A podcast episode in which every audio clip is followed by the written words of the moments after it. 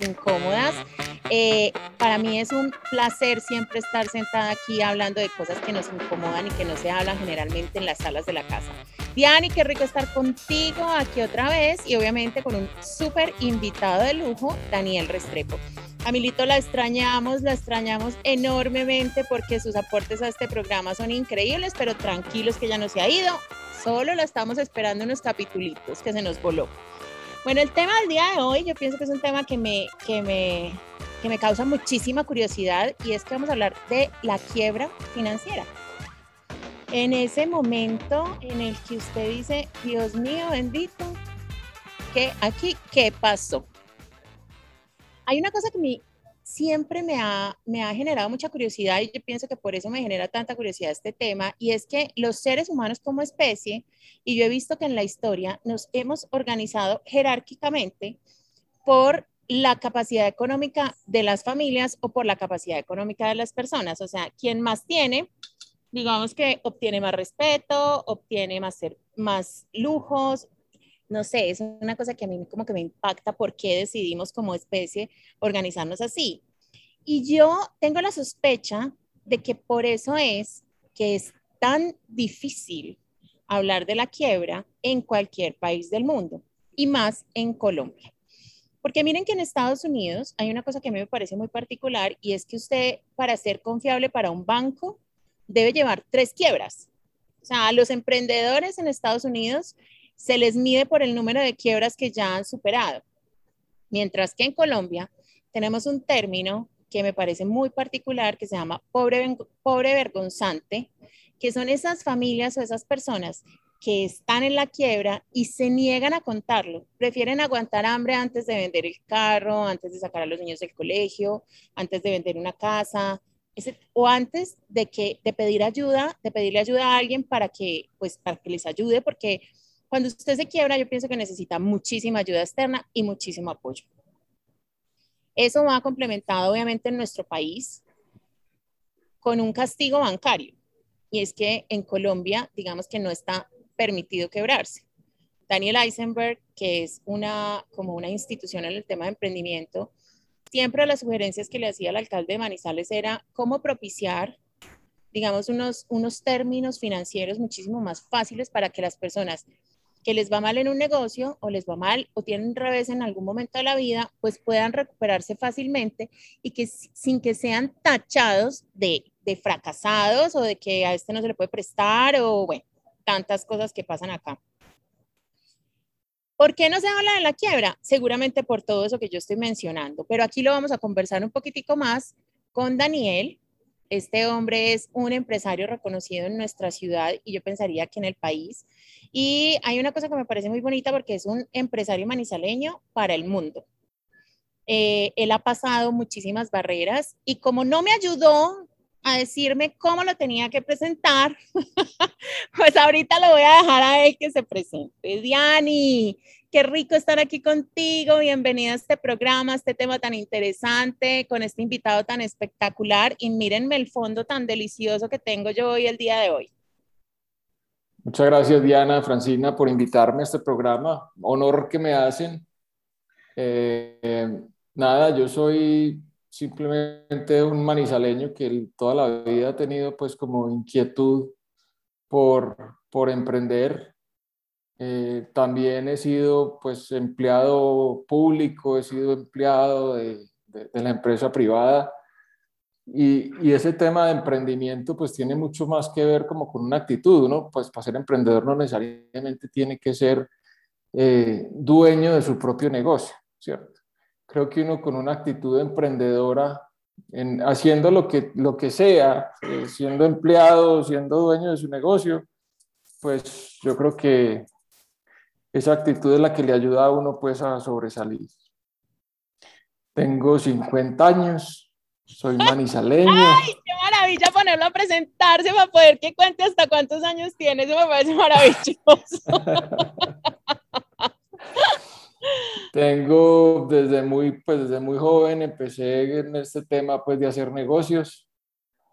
Eh, estudié administración de empresas en la Universidad Nacional y he hecho ahí un par de estudios adicionales pues como para complementar un perfil que es muy orientado al tema comercial. Toda la vida he tenido como un perfil natural, pues como de vendedor. Y todo lo que he hecho es pues como para, para acompañar ese perfil natural y digamos, eh, sí, complementar y fortalecer pues ya todo un perfil que se orienta pues como al logro de, de hacer que las cosas pasen. Yo, yo les quiero contar a nuestros oyentes por qué este es nuestro invitado de lujo el día de hoy. Resulta que yo hace más o menos dos o tres años escribí un libro en donde teníamos que documentar eh, eh, casos de éxito empresariales eh, y lo que queríamos no era documentar el caso empresarial, sino como documentar la vida del empresario y por todo lo que habían pasado en determinadas áreas de la vida. Entonces, en el área, digamos, en el capítulo comercial, pues Daniel Restrepo era nuestro invitado y él se sentó en su oficina, no se me olvida que tiene una vista hermosa, que es ahí donde está sentado, me imagino. Tiene una vista así como la mía de aquí atrás. Y él se sentó y dentro de su historia me empezó a contar un capítulo muy complicado, muy complicado de una quiebra financiera con uno de sus negocios. Entonces yo incluso cuando se terminó la entrevista, porque yo quedé muy, muy movida, digamos, con, con su testimonio, le dije, ¿quieres, puedo escribir esa parte o la saco? Y yo pensé que me iba a decir que la sacará y me dijo, no, claro que sí. Entonces, allí y allí es donde cobra importancia el, el por qué queríamos hacer este programa, el por qué hablar del tema, porque yo pienso que hay muchísimas personas que pasan por este tipo de, de situaciones y no se atreven a contarlas por alguna razón. Entonces, que nos oigan, que sepan que muchísimos hemos pasado por allí, pero que además es simplemente un momento de la vida, eso no lo define a uno para nada. Eh, y oír una experiencia como la tuya, que es una experiencia como tan, tan, una experiencia transformadora, diría yo, pues me parece fundamental. Te te voy a hacer una pregunta y tú nos cuentas lo que quieras de la historia. ¿Cuál es el momento en el que uno dice, me quebré? es, es, difícil reconocerlo. Es, yo creo que uno tiene como unos estados ahí psicológicos de negación muy complicados.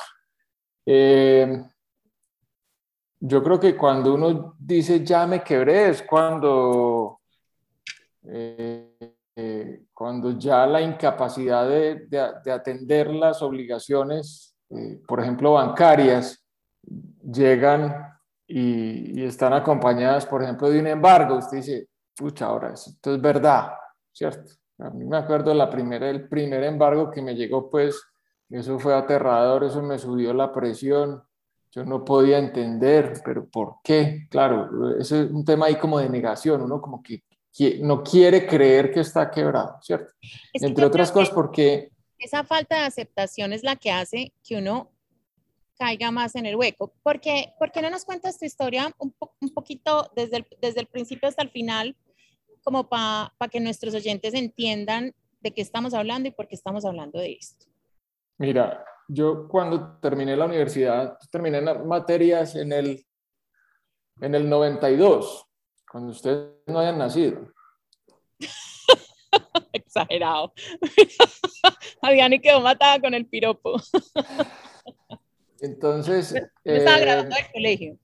Yo me asocié con un gran amigo eh, incluso la idea fue de él. Él tenía mucha experiencia y su familia tenía mucha experiencia en ese sector automotriz, entonces arrancamos con un taller de carros, ¿cierto?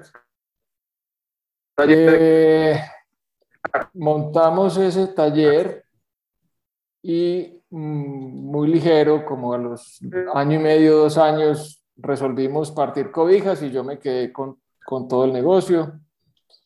Y empecé a trabajar con una venta de motos.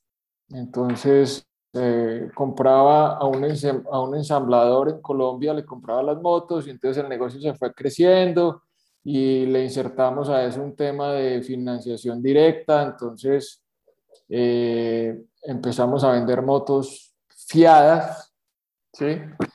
Eh, luego empezamos a importar motos en compañía con otros, otros amigos, digamos, en Colombia, en distintas regiones. Y ese negocio se fue creciendo. Y creciendo y creciendo y creciendo, pero eh, digamos que todo el crecimiento siempre fue apalancado en, en temas bancarios, ¿cierto? O sea, digamos que, que todas esas utilidades generadas se metían para crecer más y si se utilizaba mucho pues la palanca financiera, entonces em, llegamos a tener un almacén en Cartago eh, que cubría pues norte del valle, dos en Pereira, ah no, uno en Pereira y dos en Manizales.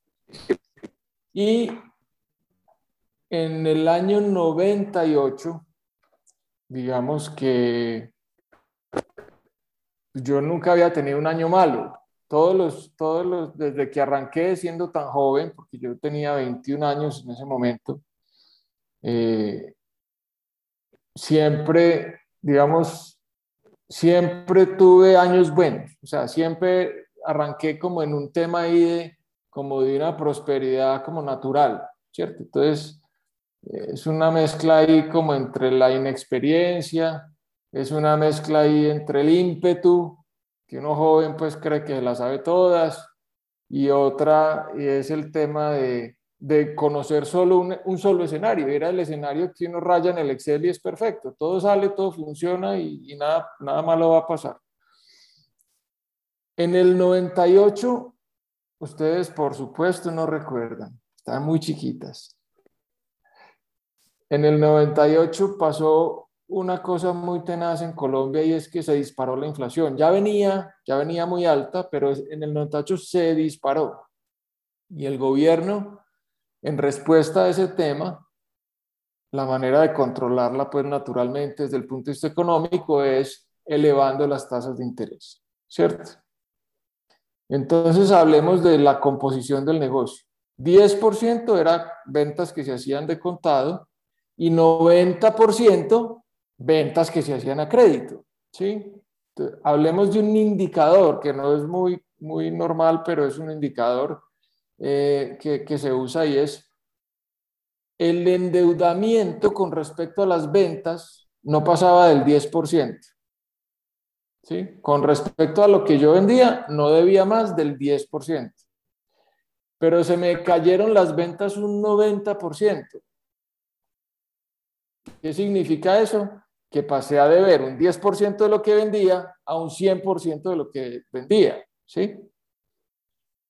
Y hasta ahí, yo creo que tenía eh, capacidad de maniobra. De hecho, yo recuerdo mucho a mi papá, que, que me, me, era un hombre pues que llevaba toda la vida haciendo en, los negocios, siempre fue gerente de empresas pues importantes aquí en Manizales, tenía mucha experiencia y, y, tenía pues mucha capacidad financiera, era un tipo muy analítico, muy, muy reservado, muy, no sé, era una maravilla hablar con él porque, porque siempre le daba a uno el consejo correcto en el, en el momento correcto, ¿cierto? Entonces cuando digo que el ímpetu de la juventud a veces lo enseguece a uno, es que yo nunca le, digamos, nunca le hice caso cuando él me decía, hombre, recójase, hombre, eh, eh, liquide gente, cierre Cartago, cierre Pereira, recójase en Manizales, achiquítese, espere, pase el charco aguantando.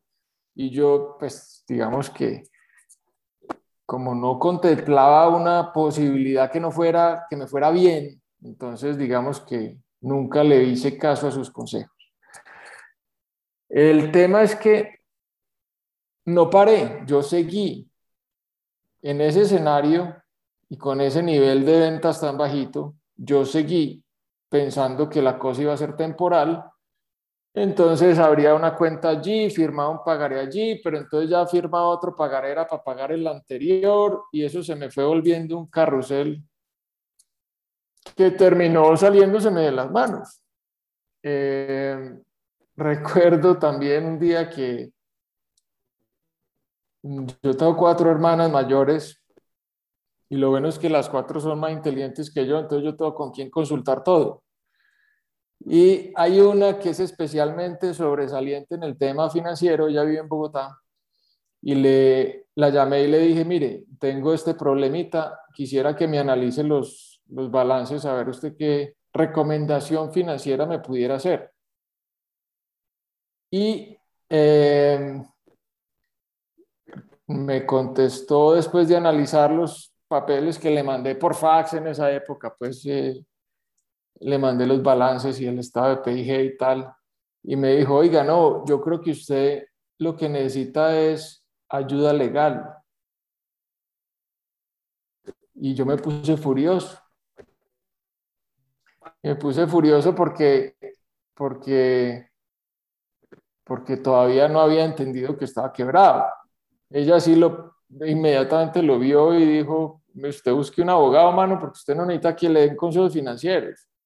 Usted necesita es quien lo asesore en el tema legal. Bueno, esto pues, había ahí un, digamos, una jugada anterior, era la jugada anterior era recoger todos esos pagarés que tenía regados de banco en banco como un loquito tapando rotos, juntarlos en un solo pagaré y tirarlos a largo plazo. Esa fue, digamos, que previo a la conversación con ella, ese fue pues como el plan que yo tenía. Pero ahí me exigían la firma de mi papá como avalista. Entonces, digamos que esa mirada inicial, cuando ella me dijo, usted necesita una ayuda legal, la mirada fue pensando en que ella estaba pensando era en ella y no en mí. ¿Sí? O sea, eso, es una, una, estupidez, ¿cierto? Era un consejo de buena fe y yo lo tomé por el lado que no era, ¿cierto?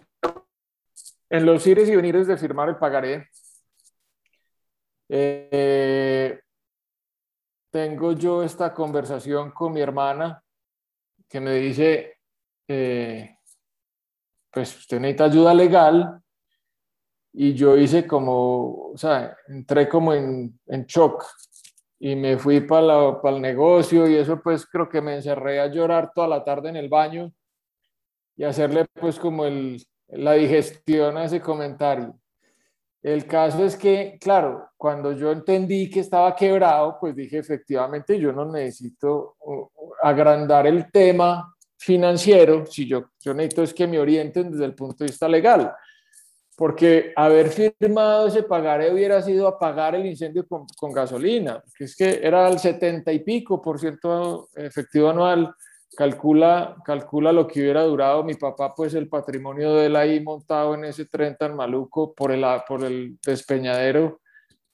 Eh, entonces eso hice, o sea, yo salí de allá, eh, me fui para donde un abogado pues muy, muy experimentado en temas pues de, este, de esta naturaleza, me reuní con él, le dije, venga, estoy en este problema, esta es la situación, este es el escenario, ¿qué me recomienda?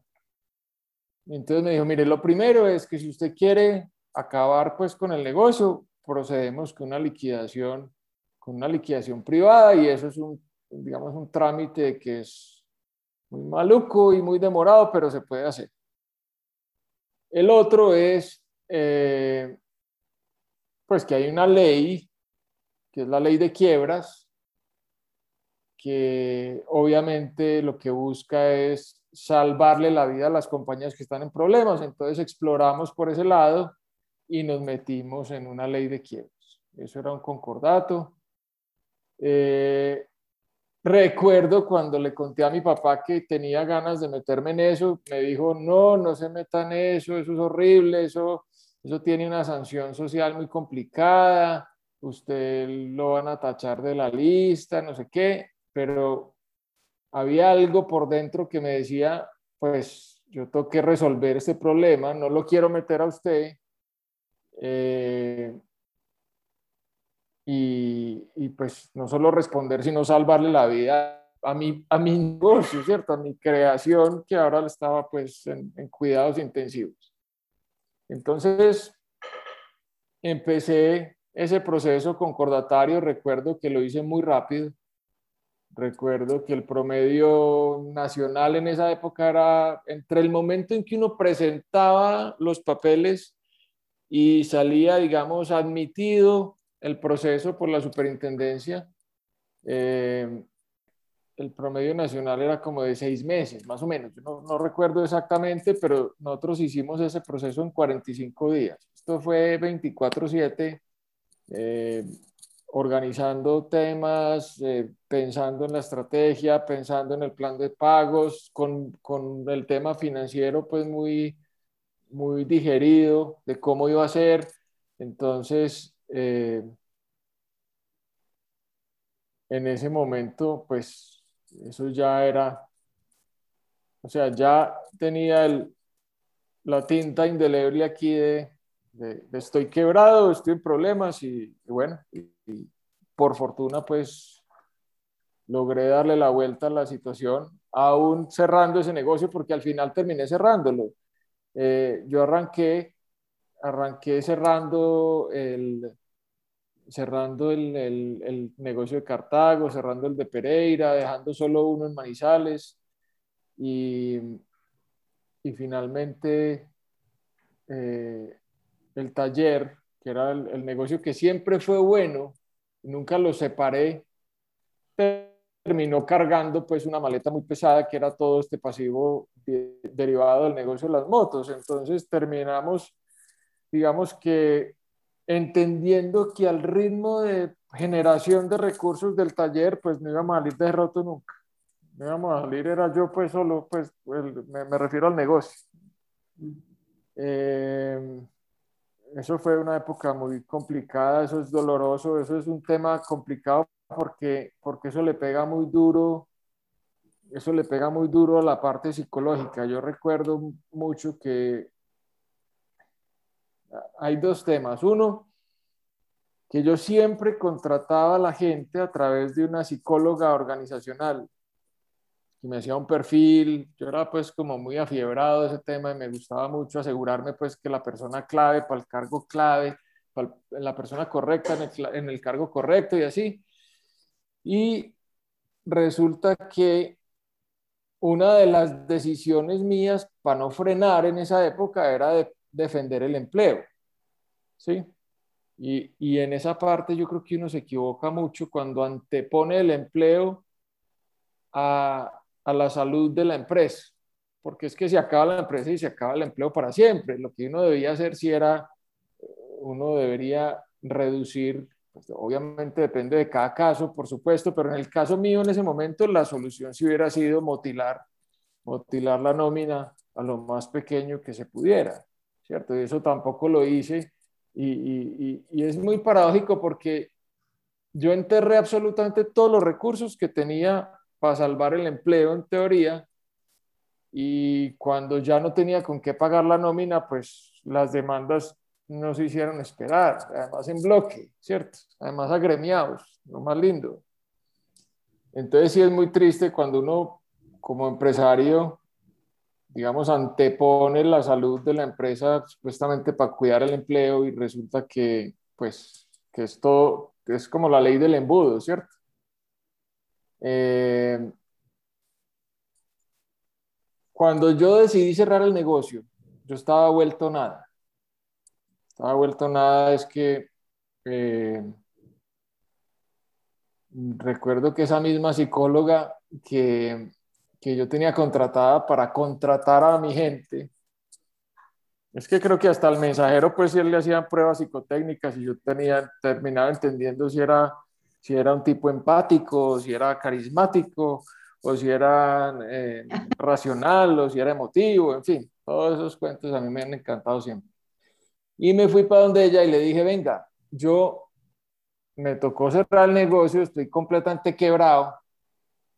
Lo único que yo, pues, que yo veo por el momento, a mí nadie me va a prestar plata, estoy en la inmunda, un pordiosero con 200 pesos en el bolsillo tiene más patrimonio que yo que estoy en menos yo no sé cuánto. Entonces, eh, yo necesito buscar trabajo, pero entonces quiero que usted me diga cuál es mi perfil, yo, yo de qué estoy hecho, yo para qué soy bueno. Eh, yo o sea, quiero entender pues como, como si yo fuera a buscar trabajo, cuál sería pues como el campo donde, donde pudiera encajar mejor, ¿cierto? Y ella recuerdo que me hizo pues las pruebas y toda la vaina de, de rigor y, y me salieron unas cositas ahí como con asterisco. Entonces yo le dije, venga, usted me contrataría. Si usted estuviera contratando, contrataría a una persona como yo. Y me dijo, ni loca. Y yo, pero ¿por qué? Mire, tiene un tema de autoestima completamente, pero ya raya pues con lo clínico. Un tema de pérdida en la confianza de usted mismo, clínico, tiene pérdida de confianza en los demás. O sea, me hizo el listado de vainas y yo decía, pero ¿qué es esto tan horroroso? ¿A qué horas pues todo esto tan maluco? Y, y, parte del proceso yo creo que es ese, parte de la aceptación es uno tener la capacidad de mirarse en el espejo y decir, hombre, esto hay que mejorarlo, ¿cierto? Eh, para poder arrancar otra vez. Si yo no resuelvo esos temas, si yo sigo pensando pues que no pasa nada, si yo sigo pensando que todo está bien dentro de mí mismo, eh, seguramente más adelante termina uno haciendo estupideces, ¿cierto? Eh, vía alcohol o vía drogas o vía lo que sea, ¿cierto? Eh, o resolviendo la cosa pues por, por, por otras vías, ¿sí? Eh, pero, pero ese, ese fue un, tema, digamos, de, de, lo más duro, de lo más duro en lo personal que yo recuerdo de la quiebra, fue ese tema emocional y ese tema psicológico, que me dio pero durísimo. Y con ella misma trabajé una, pues me hizo unas sesiones ahí, estuvimos trabajando y mirando el tema y yo siento pues que eso lo, digamos, lo resolví de manera positiva, ¿cierto? Eh, otra cosa que, que no lo deja uno pensar muy bien es el ego. El ego es el peor consejero en esos momentos. El ego, hay un consejero malísimo que es el ego y el otro es el licor. Y cuando uno tiene un ego muy grande y se toma unos tragos, pues es el peor de todos. Eh, ese proceso me sirvió a mí para dejar fracasar el ego, pero machacarlo. Y, y, cuando uno logra eso, eso es dificilísimo porque, porque es traicionero. Eh, cuando uno menos piensa, aparece otra vez por ahí y le hace a uno una marranada. Pero, pero cuando uno logra controlarlo o por lo menos visibilizarlo, que yo creo que es la, la, parte, la parte importante, cuando uno sabe cuándo está presente y cuándo no, eh, eso le sirve mucho. Además le sirve mucho para cuando uno interactúa con otra gente, eh, entender cuándo hay cierta dominancia del ego en el interlocutor, ¿cierto? Entonces, digamos que trabajamos todas esas partes, todo ese tema psicológico muy fuerte, y, eso me ayudó mucho. Eh, en conclusión, la quiebra fue una experiencia completamente eh, empobrecedora en lo, en lo financiero y enriquecedora en lo personal, ¿cierto? Son cosas que uno no aprende si no se tumba los dientes del golpe, ¿cierto? Eh, lo que yo sí tenía claro es que yo iba a salir de ahí como fuera y lo que tenía claro es que que yo me iba a levantar. Eso lo tenía perfectamente claro y yo pensaba siempre, cueste lo que cueste, yo a esta gente le toque pagar, cueste lo que cueste, yo me toque levantar. Es muy horrible cuando uno pasa de ser triple A en los bancos y se vuelve un triple HP. Y ahí hay algo de lo que decía, de lo que decía Francina ahora, y es esa sanción social en otras culturas es, es muy, se maneja diferente, ¿cierto? En, la, en, en, Estados Unidos, la persona que se quiebra varias veces es un general de cada sol, es una quiebra. Y un general de tres soles es un general que ha pasado por las duras y las maduras y sabe cómo navegar en esas aguas. Eh, yo recuerdo, además, además otra historia aquí que les voy a contar que se me viene aquí a la, a la cabeza de manera desordenada, pero, pero eh, creo que vale la pena. Es que yo me fui a estudiar, yo primero repartí hojas de vida y conseguí trabajo en, la empresa pública. Eh, fue también un choque completamente complicado para mí porque yo estaba acostumbrado a que todo lo decidía yo y todo se hacía sí o sí y se hacía rápido y lo controlaba yo. Es decir, y pasar a esta paquidermia de la empresa pública donde las decisiones no son racionales, sino que a veces son eh, motivadas por, por, otros temas, eh, por lucha de poderes o, en fin, cosas que uno en, en cuando está, eh, digamos, en, en, modo emprendedor, uno no entiende eso. me dio muy duro, me sirvió mucho, aprendí mucho, pero por supuesto dije, pues este no es el camino que yo quiero para mi vida, ¿cierto? Entonces, digamos que quedó chuleado. Eh, me encantó, digamos, la experiencia por lo que me enseñó en el sentido de que no quiero, ¿sí? No sé si soy claro o estoy enredando la pita ahí con el tema. No, no, no, está clarísimo, porque es que pues tu alma es más emprendedora que empleada, entonces pues eso uno no lo puede negar. A mí me parece que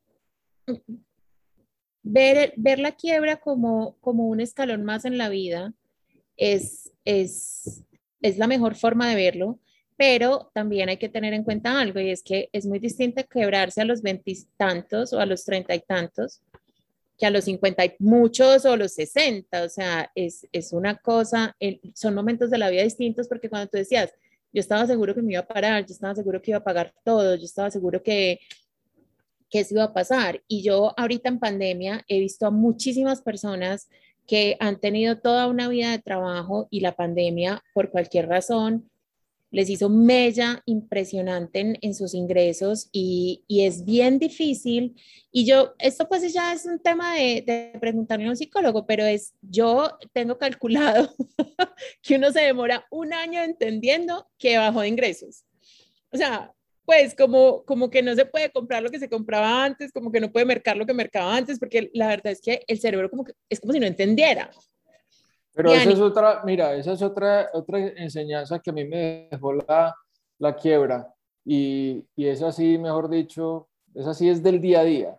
Y es que, claro, cuando uno ya no tiene crédito, uno tiene que vivir con lo que tiene, ¿cierto?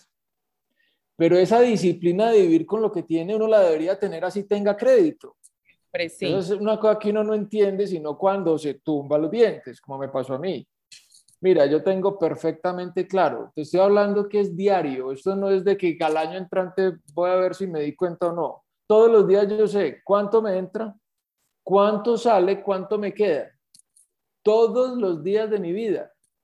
Es una disciplina. O sea, ya me hace falta, yo me acuesto a dormir sin resolver ese tema y me quedo, y me quedo maquinando. O sea, lo tengo que resolver. Tengo una hojita de Excel hecha por mí, con indicadores, con colorcitos, con de todo. Lo tengo como un relojito.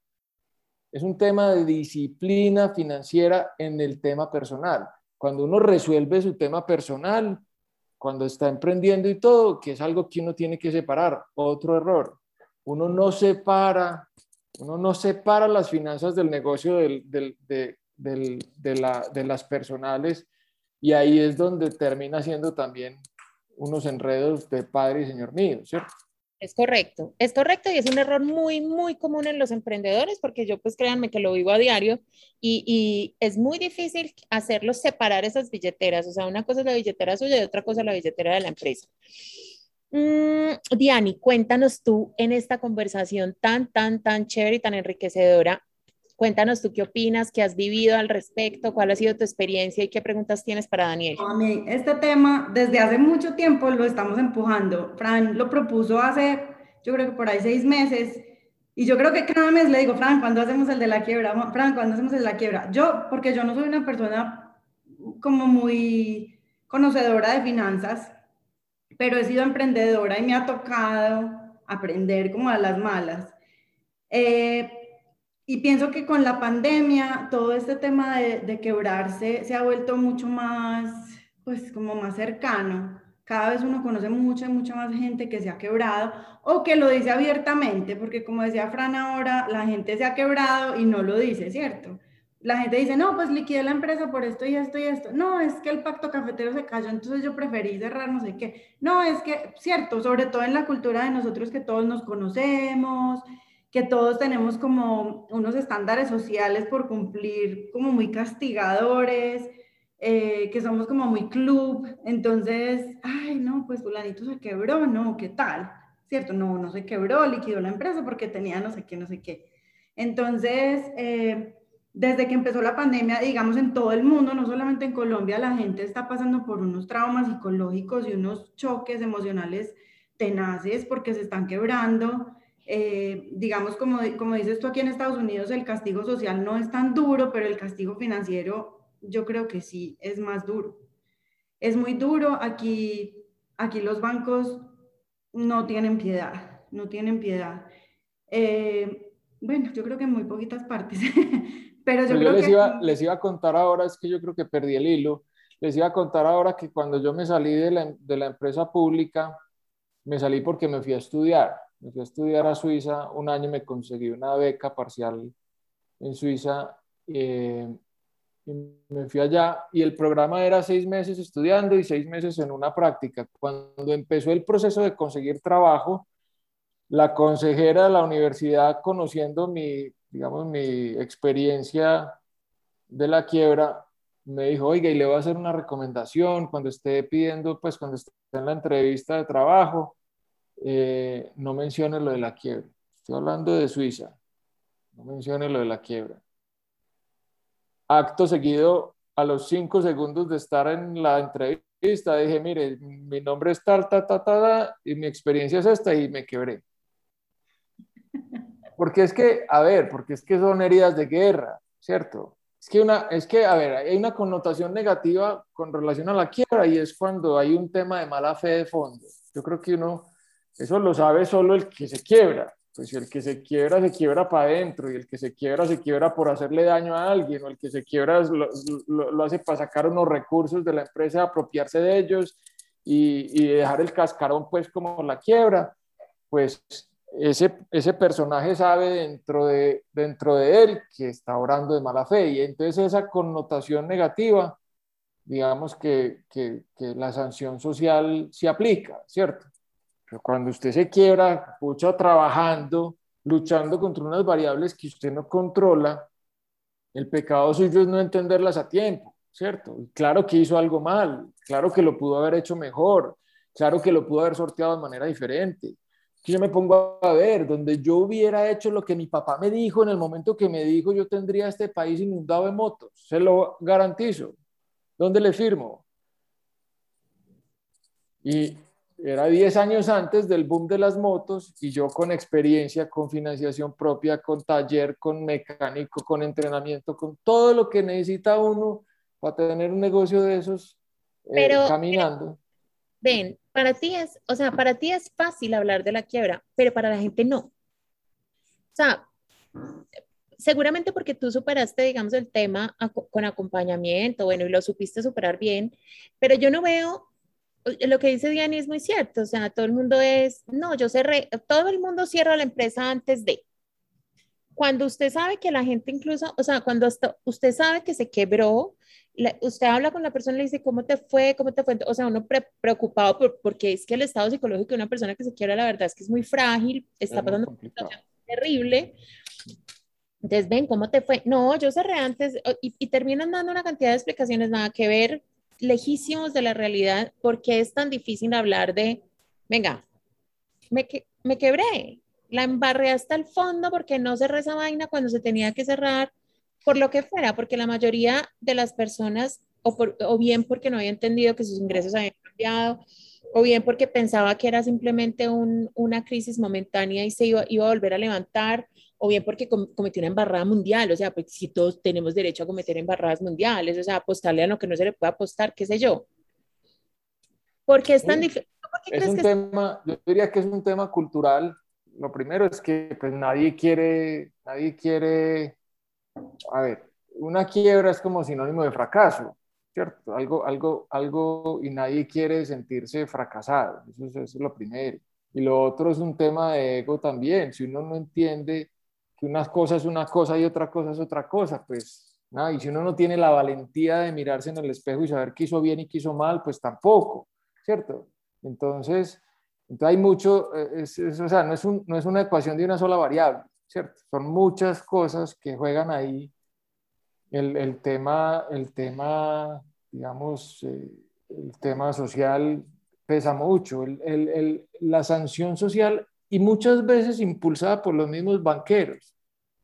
Yo recuerdo que hubo especialmente de, los, de, todos los chicharrones que yo manejé en el tema bancario, hubo uno especialmente complicado y era un señor que volvió el tema personal. Lo volvió el tema personal. El tipo, pues, eh, hasta la mujer me dejó de saludar. ¿Cierto? Eh, pero, pero esas, cosas, esas cosas pasan, ¿cierto? Eh, otra señora, otra señora, claro, como yo el proceso concordatario lo hice tan rápido, hubo una señora que trabajaba en un banco que yo le pedí plata antecitos de entender que estaba quebrado y cuando todavía estaba pensando que iba para adelante. Eh, y ella, claro, al ver que esto salió tan rápido, este huevo me pidió plata sabiendo que iba a meter a concordato hasta el sol de hoy no me saluda, ¿cierto? Pero son cosas que solo yo sabiendo la realidad es lo que me da paz mental y me da tranquilidad, pues de, entre otras cosas, porque eh, ese, ese crédito pasó a manos de CISA y yo con CISA arreglé y, digamos, recogí, un, recogí el paz y salvo. Yo he hecho, no he hecho sino coleccionar paz y salvos durante veintipico de años, ¿cierto? y los tengo todos ahí, son un tesoro para mí, porque eso es lo que de alguna manera me, me da la tranquilidad de saber, pucha, la cabeza en alto, a pesar de estar en la inmunda y a pesar de, de estar eh, llevado, el del problema fui yo.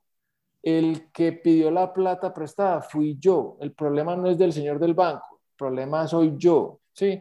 mucha gente me decía, venga, pero es que esa plata usted la pidió a nombre de una sociedad, eso no está a nombre suyo, usted no tiene por qué pagarla. Huevón, me la prestaron fue a mí, a nombre de la sociedad que quiera, pero me la prestaron a mí. Y yo pues prefiero, prefiero tener la tranquilidad de que recojo ese paz y salvo, que, que estar tranquilo y bacaneado, pues que porque es a nombre de una sociedad que yo no tengo nada que ver. Claro que tengo que ver, yo fui el que la pedí entonces, digamos que yo esa obligación moral la tengo muy clara, o la tuve muy clara, ¿cierto? Y de alguna manera también eso eh, me, ayudó. Yo, soy yo tengo varias cositas para decir. Unas con las que estoy de acuerdo y otras con no, que no. Yo digamos, cuando estábamos pensando en este tema de la quiebra, ¿saben en qué estaba pensando? Ahorita que tú decías que el castigo social es tan fuerte que la gente toma caminos, pues, irracionales. Yo pienso mucho en, es que yo soy súper fan de Fernando Gaitán. Entonces, el, todo el tema de, de Betty la Fea, eh, a mí me parece que tuvo tanto éxito porque la gente en Colombia se relacionó mucho con este tema de ¿qué hago para que mi empresa no se quiebre? Si me toca hacer chanchullos, los hago, pero yo no le cuento a nadie que me quebré, yo no me cuento a nadie que cometí un error, pues ni por el diablo, porque no me vuelven a prestar plata, porque no me vuelven a invitar al club, porque no vuelven a saludar, ¿cierto?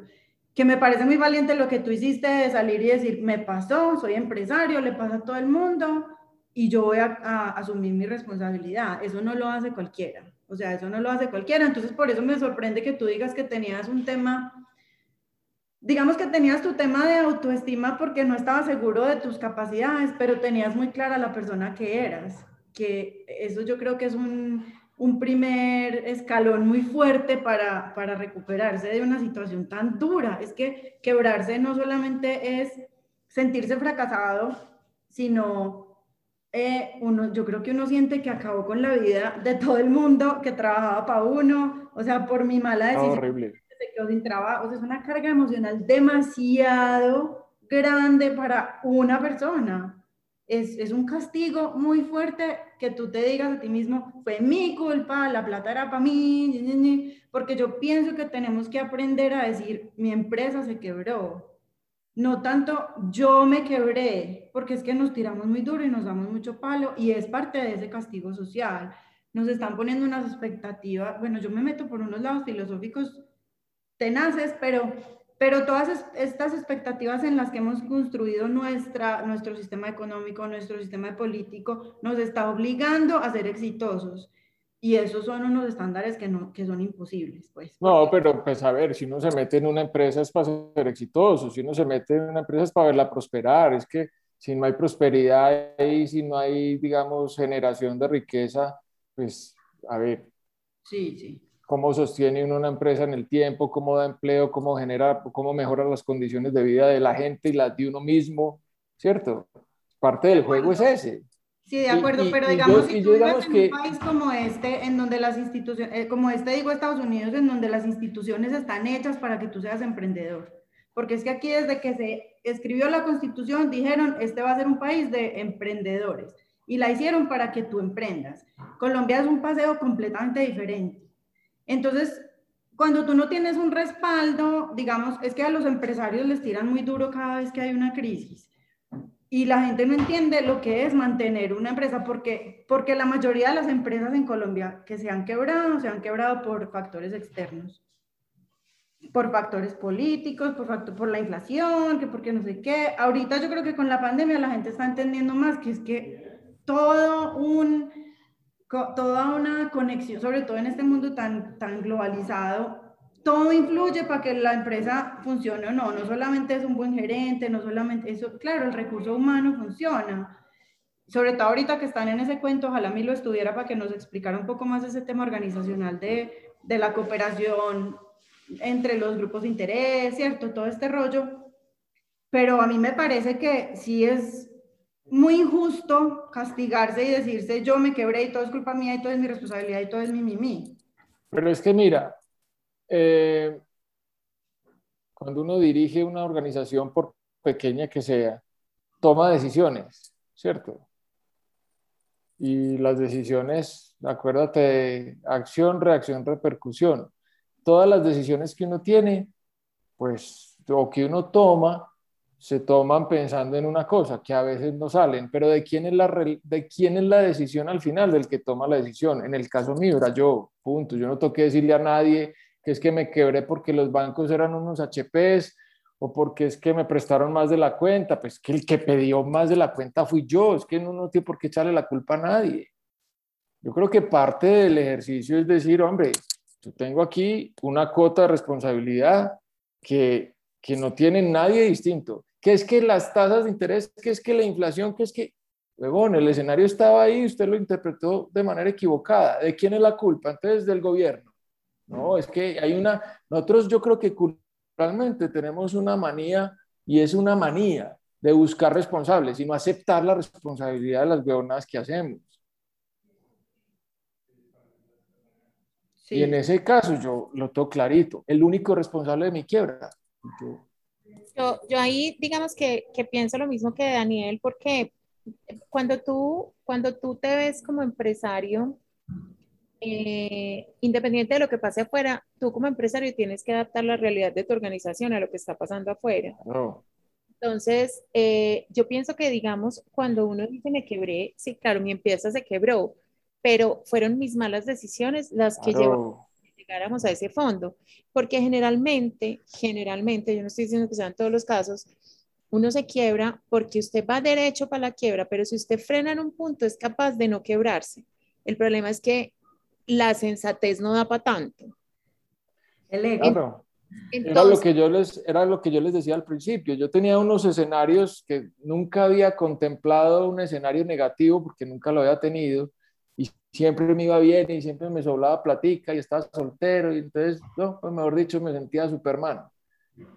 Entonces, claro, me cambia el escenario y digo, no, esto es temporal, esto va a pasar rápido. Entonces uno tiende a confundir el positivismo con la falta de percepción de la realidad, o es que es muy, distinto. Una cosa es uno estar en la inmunda y saber que, que esto le pasó para bien o que, o, que lo puede sortear o lo que sea, y otra cosa es simplemente no ver la realidad y, y, y, no entender y no interpretar correctamente y no actuar en consecuencia, ¿cierto? Y, y, hay otra cosa y es que también estoy de acuerdo con que, con que hay una manía, yo no sé si es aquí o en todas partes, de de, de que los responsables están afuera. Y yo siento que es fundamental que, que uno se dé cuenta que es que lo que pasa con la vida, no, o sea, no hay ningún responsable afuera. Usted es el responsable de su vida. Es como, como usted, usted lleva las riendas, o sea, no es que, no es que lo van jalando, no. Usted lleva las riendas de su vida, entonces que, puede, que, es que allí, que es que la inflación, que es que las tasas de interés, pues claro, o sea, obvio que sí, que a Daniel le pasó eso en el momento en que las tasas de interés eran irrisorias, pero razón por la cual él debía haber tomado una, una decisión diferente antes. Tomar decisiones eh, en retrospectiva es mamey. Todo el mundo es un astro para tomar decisiones en retrospectiva, claro. No, uno comete errores, pero, pero, pero yo también siento que hay que o sea, mi vida es mis decisiones, mi vida es cómo me adapto yo a lo que pasa afuera. No es que fulanito hizo, no es que perencejito hizo. Y ahí, en el tema financiero, sí que me parece importante asumirlo con toda. O sea, usted es el responsable de llevar sus, el registro de sus gastos diariamente, usted es el responsable de saber cuánto le vale a usted vivir, cuánto, si deja de ganar tanto, cómo tiene que acomodar su vida. En eso, digamos, los millennials nos llevan años, porque tanto que rajan de los millennials y a mí me caen bastante bien, pero además en eso me parecen muy sabios, porque es viva con lo mínimo y sea abundante. Entonces usted vive con lo que le da a usted felicidad. Que en mi generación nos enredamos mucho con el consumismo, nos enredamos con la casa más grande, el carro más grande, eh, estar siempre muy titinos, pues, y ahí se le va yendo a uno la vida en gastos absurdos y metiéndose de, de pobre vergonzante cuando no tiene con qué, eh, mientras que lo que tú decías ahorita, o sea, si uno tiene clara la suma y la resta en su cabeza, pues puede evitar este tipo de situaciones. Ese es un tema que hay que tener completamente claro y, y digamos que esa quiebra mí me, me ayudó también a entender la relación que uno debería tener con los bancos de manera ideal, ¿cierto? Yo veo que el 99% de la gente en el planeta, porque no es un tema de Colombia, eh, maneja de manera incorrecta la relación con los bancos, ¿cierto? Yo, yo creo que un banco, o sea, es decir, yo al principio digamos que me sentía bancofóbico, por supuesto, pues por toda esta persecución y toda esta vaina. Eh, les cogí mucha pereza, pero, pero después entendí pues que es su papel y su función y que es muy importante. Lo que pasa es que el que, el que maneja de manera irresponsable el tema de crédito termina mordiendo el anzuelo de la pérdida de la libertad financiera, ¿cierto? En eso también hay claros que los bancos tienen una labor y es endeudarlo a uno. ¿Cierto? Porque, pues, digamos que esas son Pero mira, pero ellos no te obligan a endeudarte, o sea, la no, es de uno. Pero, eh, no, yo estoy, estoy de acuerdo con que ellos no obligan, pero sí promueven. O sea, hay un tema de mercado. Claro, claro, lo que pasa es que, es que esta ignorancia financiera de la gente en general es la que hace que, pues, que, terminen pagando un viaje pues a crédito o, una salida a comer con una tarjeta de crédito o, comprando mercado a 15 cuotas o a 12 cuotas. A ver, entonces el poder, del, el poder exponencial de, del, del interés compuesto tiene que jugar es a favor de uno, no en contra de uno. ¿Cierto? Ah, vamos, a empezar a dejar conceptos claros, que eso me parece chévere. Yo como soy toda nerda, entonces qué delicia. Primero, usted no tiene que saber de finanzas para hacer un buen, para tener un buen manejo de sus finanzas personales. O sea, porque en la suma, resta, multiplicación y división tiene para todo, ¿cierto? Con suma y resta, no necesita más. Lo segundo, tiene que informarse de cómo funcionan los mecanismos financieros si los quiere adquirir. O sea, si usted tiene una tarjeta de crédito, mire cómo funciona esa vaina, que la tarjeta de crédito para unas sanas eh, finanzas personales, de la única forma que debe utilizarse es a una cuota y pagar en su totalidad cada mes. De la única manera, o sea, no existe ninguna otra. El resto es un anzuelo, es el que les decía ahora. usted lo muerde y ahí se jodió. Exactamente. Bueno, entonces... El crédito de consumo, es el otro. Ah, ese crédito de consumo, cero. O sea, uno, si no tiene con qué consumir, no consume, punto. Si quiere comprar un bien de capital para su empresa, una máquina que le genera yo no sé cuánto, que le mejora la eficiencia, que X, Y o Z, pues hombre, toma un crédito, ¿cierto? Obviamente, si, si su estudio y su, y, su, y su Excel, por decir algo, le muestran pues que es viable, porque tampoco lo va a comprar pues para, ahorcarse y para poner en riesgo la, la, la viabilidad de su compañía o su empresa, ¿cierto? Pregunta. Tips para salir de la quiebra. El primero es entender. El primero, yo, yo, creo que ya lo dije, pues, pero, pero el más importante es, es matar el ego. Ese es el más importante. Matar el ego y decir, pucha, sí, me quebré y qué. Me quebré y qué. ¿Sí? El segundo es entender que son heridas de guerra y que son altibajos de la vida y, y, que, y que así como uno se cae, se levanta y sí, ¿cierto? Que es temporal. El tercero es entender qué hizo mal, ¿sí? ¿Qué, o sea, ¿por qué me quebré? ¿Qué hice mal? ¿Qué me faltó? ¿Qué, porque es que de, ser, de esas reflexiones de la que uno realmente aprende para que en el futuro usted se vuelva a enfrentar con una situación de esas y diga, venga, por aquí no es, ¿cierto?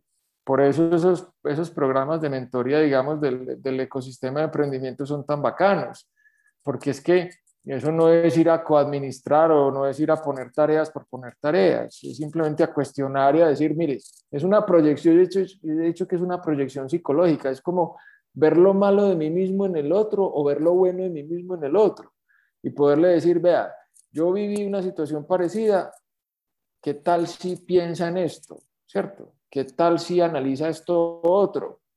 Entonces eso, el mismo, el mismo empresario resuelve sus propias inquietudes y termina encontrando el camino solito, pero a partir del conocimiento y de la experiencia de los otros, ¿cierto? Entonces es, muy chévere precisamente por eso. Yo tengo una preguntilla. Eh, bueno, digamos que con, el, con la situación actual del mundo, que unas empresas están quebrándose y otras están creciendo el triple de lo que eran antes, pues porque están aprovechando esta oportunidad de, digitalización de todo. Yo quisiera bueno, a, mí lo que más me preocupa es el tema de la quiebra y del castigo social, que fue como la razón por la que, por la que empujé tanto este tema, es la, esa parte psicológica de la que tú hablabas, porque hay gente que, hay gente que cae en la, en la depresión más impresionante, hay gente que se suicida, hay gente que mata a la familia, o sea, es, es, un, tema, es un tema muy personal, aunque parezca solamente un tema eh, pues profesional, ¿cierto? Yo quisiera que tú le dijeras a la gente que está en este momento, listo, me quebré, que tú le digas, usted no se va a morir, usted no lo van a meter a la cárcel, usted tiene salidas, busque por este lado, ¿qué le dirías tú a la gente? Pues hay un tema ahí muy importante que a mí en lo personal me ayudó mucho y es el tema de la ayuda, pedir ayuda. Es que cuando uno está embollado, pues uno levanta la mano y dice, necesito ayuda, ¿cierto? Y la ayuda psicológica es fundamental en ese tema, porque así como se necesita vitalidad, energía y se necesita esa fuerza física, pues para no levantarse con ganas, se necesita esa fuerza mental para no quedarse enroscado en las cobijas, pues rumiando lamentos, sino buscando alternativas, porque siempre hay una mejor manera de hacer las cosas, siempre hay una forma de salir de los problemas, siempre hay gente que está dispuesta a ayudarlo a uno. Y no me refiero a, que lo sostengan, no. Uno tiene que aprender, por supuesto, a, dar cuando tiene y cuando le sobra, y me refiero cuando tiene conocimiento, cuando tiene recursos, cuando tiene, cuando tiene, ¿cierto? Algo que compartir, pues no tiene que compartir. Pero una cosa que es bien difícil y tiene mucho que ver con el ego, es aprender a recibir también. a recibir el consejo, a recibir la ayuda, a recibir el mercado. Pucha, estoy jodido, venga hermano, mire, tenga. no, no, no, no me interesa, no quiero, no. Que aprender a recibir y a recibir con gratitud y con gusto. Y, y entender que, que todo en la vida es pasajero, lo bueno y lo malo. Todos los días sale el sol. Por más llevado que uno esté, algo bueno tendrá que aprender de eso. Todo pasa por algo y para algo. Eso hay que entenderlo. Ese tema para mí fue completamente formativo. Me ayudó mucho, entendí mucho, me, me sacó callo. He pasado por situaciones después de, porque eso fue pues hace muchos años, estamos hablando del 98. Entonces, eh, he pasado por situaciones complicadas después y ya digamos que eh, he sabido, he sabido cómo ponerle cabeza fría, cómo reaccionar, cómo ser crítico, cómo ser realmente analítico, cómo, ¿cierto? Y termina uno pasando el charco, a los trancazos también y como quiera, pero, pero digamos, me ha servido el tema, ¿cierto? El tema de las finanzas personales, eso es completamente fundamental y eso no se lo enseña a uno nadie. No se lo enseña a uno el colegio, no lo enseñan en la casa, porque normalmente, eh, bueno, eh, en la casa se muerden los, los anzuelos, eh, no, no, no, se lo, no se lo enseña a uno los amigos, es un tema que uno tiene que aprender de cuenta propia y hay una cantidad de libros buenísimos de de ese tema. Y uno tiene que leer y entender. Vea, me leí uno que es escrito hace mil años y me encantó. El hombre más rico de Babilonia. Lo debería, leer todo el mundo a la fuerza. Ese, A mí es el que más me ha gustado de todos los que he leído, porque también me ha costado sangre el tema. Eh, y hay audiolibro. Para el que no le guste leer, óigase, lo que además es sabroso de oír porque es como un cuento. Mm. Ven, yo quiero hacer una pregunta. Es que yo, me quedé como, con un tema en el tintero. Listo, sí. Bueno, es, las decisiones de uno, la, la, responsabilidad de uno asumir una quiebra, ¿cierto? Lo tengo clarísimo. Me parece muy duro el tema de darse tanto látigo por eso. Y, y no creo que deba ser así, ¿cierto? Pero bueno, yo tengo como unos, unos conceptos distintos de lo que debería ser una sociedad. Pero, pero pienso que a mí, me gustaría normalizar la conversación de la quiebra. O sea, ¿tú cómo harías, tú qué le dirías, digamos, a la gente que nos ve, que nos escucha? Oiga, normalicemos esta, porque el objetivo principal de las incómodas es incomodarnos con conversaciones incómodas y volverlas normales. O sea, ¿cómo hacemos para que la gente diga, pucha, me quebré, me fue como un culo, tomé la decisión equivocada, me tocó echar un mundo de gente, estoy llevado, necesito que me ayuden con plata, con mercado, lo que sea. Pero lo normalicé, se lo conté a mis amigos, se lo conté al, al banco siguiente que le pedí plata prestada. O sea, ¿cómo hacemos para normalizar esa conversación y que no nos castiguemos tanto? Yo creo que eso ha cambiado mucho también. Es que en la época que yo me quebré, eso sí era, sí era complicado. No, pero ha cambiado, te lo digo. Yo, yo, lo, yo lo he vivido.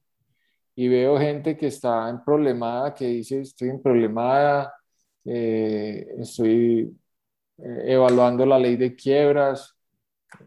O sea, he tenido conversaciones con gente que está a punto de cerrar, ¿cierto? Y que ya le arrancaron los embargos y tiene claro que el tema es un tema de negocios, ¿cierto? No, yo creo que si uno logra separar, despersonalizar, es que yo creo que el, error es ese, ¿cierto? Si uno lograra como separar, así como separan las finanzas personales de, de, las, de las eh, empresariales, si uno logra entender que no es un tema personal, ¿cierto? Sí, que yo sí la cagué, que yo me equivoqué y todo, pues, pero al final era un tema de negocios, ¿cierto? eso pudiera ayudar a normalizar el tema. Pues eso es lo único que se me ocurre pues en este momento. Nunca lo había pensado así. Sí, por supuesto, hay mucha gente que tiene su rayón y tendrá sus, estupideces después de la época de la colonia que piensa pues que eso es, que eso es eh, pues un tema criminal, ¿cierto? Entonces pues que, que, siendo así, pues eh, el hecho de compartirlo ya lo pone a él en el estatus de criminal, ¿sí? Pero, pero yo sí siento que, que, ha cambiado un poquito. Así Francina me haga carantoñas allá diciendo como que no, yo siento que ha cambiado un poquito. Mira, tengo, tengo, pues no, pues no te puedo decir estadísticas, pues no las tengo. Eh, tengo dos personas en mis círculos, mira, uno de ellos no quiso hablar con ningún amigo hasta que no había cerrado, enterrado toda su empresa y había vuelto como a, a coger vuelo, pues. Eh, ese fue uno. Y el otro, una situación muchísimo más grave, muchísimo más grave. Y el hombre, uno de los amigos se dio cuenta y, y ya pues puso a todo el mundo en función de, pero, pero nunca contó. Eh, entonces, eh, pues esos dos casos me hacen pensar que sigue pasando y, pero no, pero no tengo estadística, pues faltaba más yo muy conchudamente te estoy haciendo aquí carantoñas de que no, sin saber. Sí, yo, pues la percepción que yo tengo es que eso ha cambiado mucho. De, ¿Comparado con qué? Estoy hablando del 98, ¿cierto? Ya ha pasado pues agua bajo el puente. Bueno, pues ojalá. Pensemos que sí. Qué maravilla fuera que se fuera eh, normalizando el tema. Yo quiero hacerte una pregunta final. De pronto, Diana, pues ahorita tiene algo más para decirte, pero yo quiero hacerte una pregunta final. ¿Cuál es el síntoma de que uno va para la quiebra? O sea, cuando, así como les decía yo ahorita, yo creo que hay decisiones que uno puede tomar antes de que impiden que la situación se agrave mucho. Pero, em, ¿cuáles serían esos síntomas que tú digas como, venga, hay que meterle freno aquí para poder que no se vaya derecho para el hueco? Mira, tú pues que estás tan metida en el tema, sabes que el lenguaje de los negocios se habla en términos contables, ¿cierto? Ese es otro tema que cuando uno tiene un negocio tiene que tener al hilo, al día, hora, minuto. Es el tema de la contabilidad. Eh, hay un indicador que que es completamente fundamental y es el tema de la caja, generación de caja, ¿cierto? Cuando se está destruyendo caja o cuando el negocio está consumiendo más de la que genera, te lo pongo en términos eh, es como si tu carro estuviera perdiendo aceite del motor. Puede tener un motor del tamaño que quiera, si no tiene el aceite suficiente, eso en tres cuadras se va a quemar. ¿sí? Entonces, ese indicador a tiempo te permitiría tomar decisiones a tiempo, ¿cierto? Decisiones radicales, decisiones drásticas, decisiones, o, me doy con, con, la montaña pues en mi avioncito o me tiro aquí para el potrero a ver qué logro, cómo logro aterrizar, ¿cierto? Ya después miraremos cómo despego otra vez, pero pero es como ese indicador, si te, si te, si te muestra claramente que vas por buen o mal camino, ¿cierto? Incluso sin necesidad de generar mucha utilidad. Son conceptos distintos, pero con una utilidad bajita y una generación de caja alta, digamos que uno logra sortear más fácil el, el, el tema. O sea, ese es el único indicador. O sea, que, que salga más de lo que entra. Y ese sirve para esa persona. Sí, exactamente. Dale más de lo que entra, hermano, usted va derecho para luego. Usted se está metiendo en problemas y hay que reaccionar rápido. O taparle la fuga o echarle más aceite, ¿cierto? O, o las dos. Súper, súper, clarísimo. ese sí está clarísimo. Diani, ¿tienes sí? ¿Cuál no? No, no. Para que lo eh, corrijamos. Desde el minuto 30 hasta ahora. Desde el minuto 15 hasta ahora, pues no, este es el primero que ha quedado claro. ¿Volvemos a, volvemos a empezar o qué? No, está muy claro. Me equivoqué en mi afirmación. Sí, clarísimo. No, además es como muy de, de, de es, es lógico, pues, es sentido común. Es que a mí me gusta la vida real. todo, todo en las finanzas es de sentido común. Hay muchos terminachos y muchos indicadores que la enredan, pero en general es de sentido común y de suma y resta. Pues eso no, eso no, si usted se está con más indicadores y demás y no tiene clara la suma y la resta, es que por ahí tampoco va bien, pensaría yo. Bueno, este ha sido un episodio absolutamente fantástico. He aprendido muchísimo y, yo espero que nuestros oyentes y las personas que en algún momento hayan pasado por una situación difícil o estén pasando por una situación difícil, este capítulo les ayude muchísimo. Hay algo que, que no puedo dejar de decir y es, eh, a mí me importa, o sea, a mí me parece súper importante que uno asuma sus errores, pero que también entienda que un error no hace que usted tenga menos valor del que tiene. O sea, son cosas que simplemente pasan y que los errores son sinónimo de aprendizaje y por eso es que los cometemos para poder aprender. Eh, Diani, mil, mil, mil y mil gracias Qué rico haber estado aquí contigo. Daniel, dime.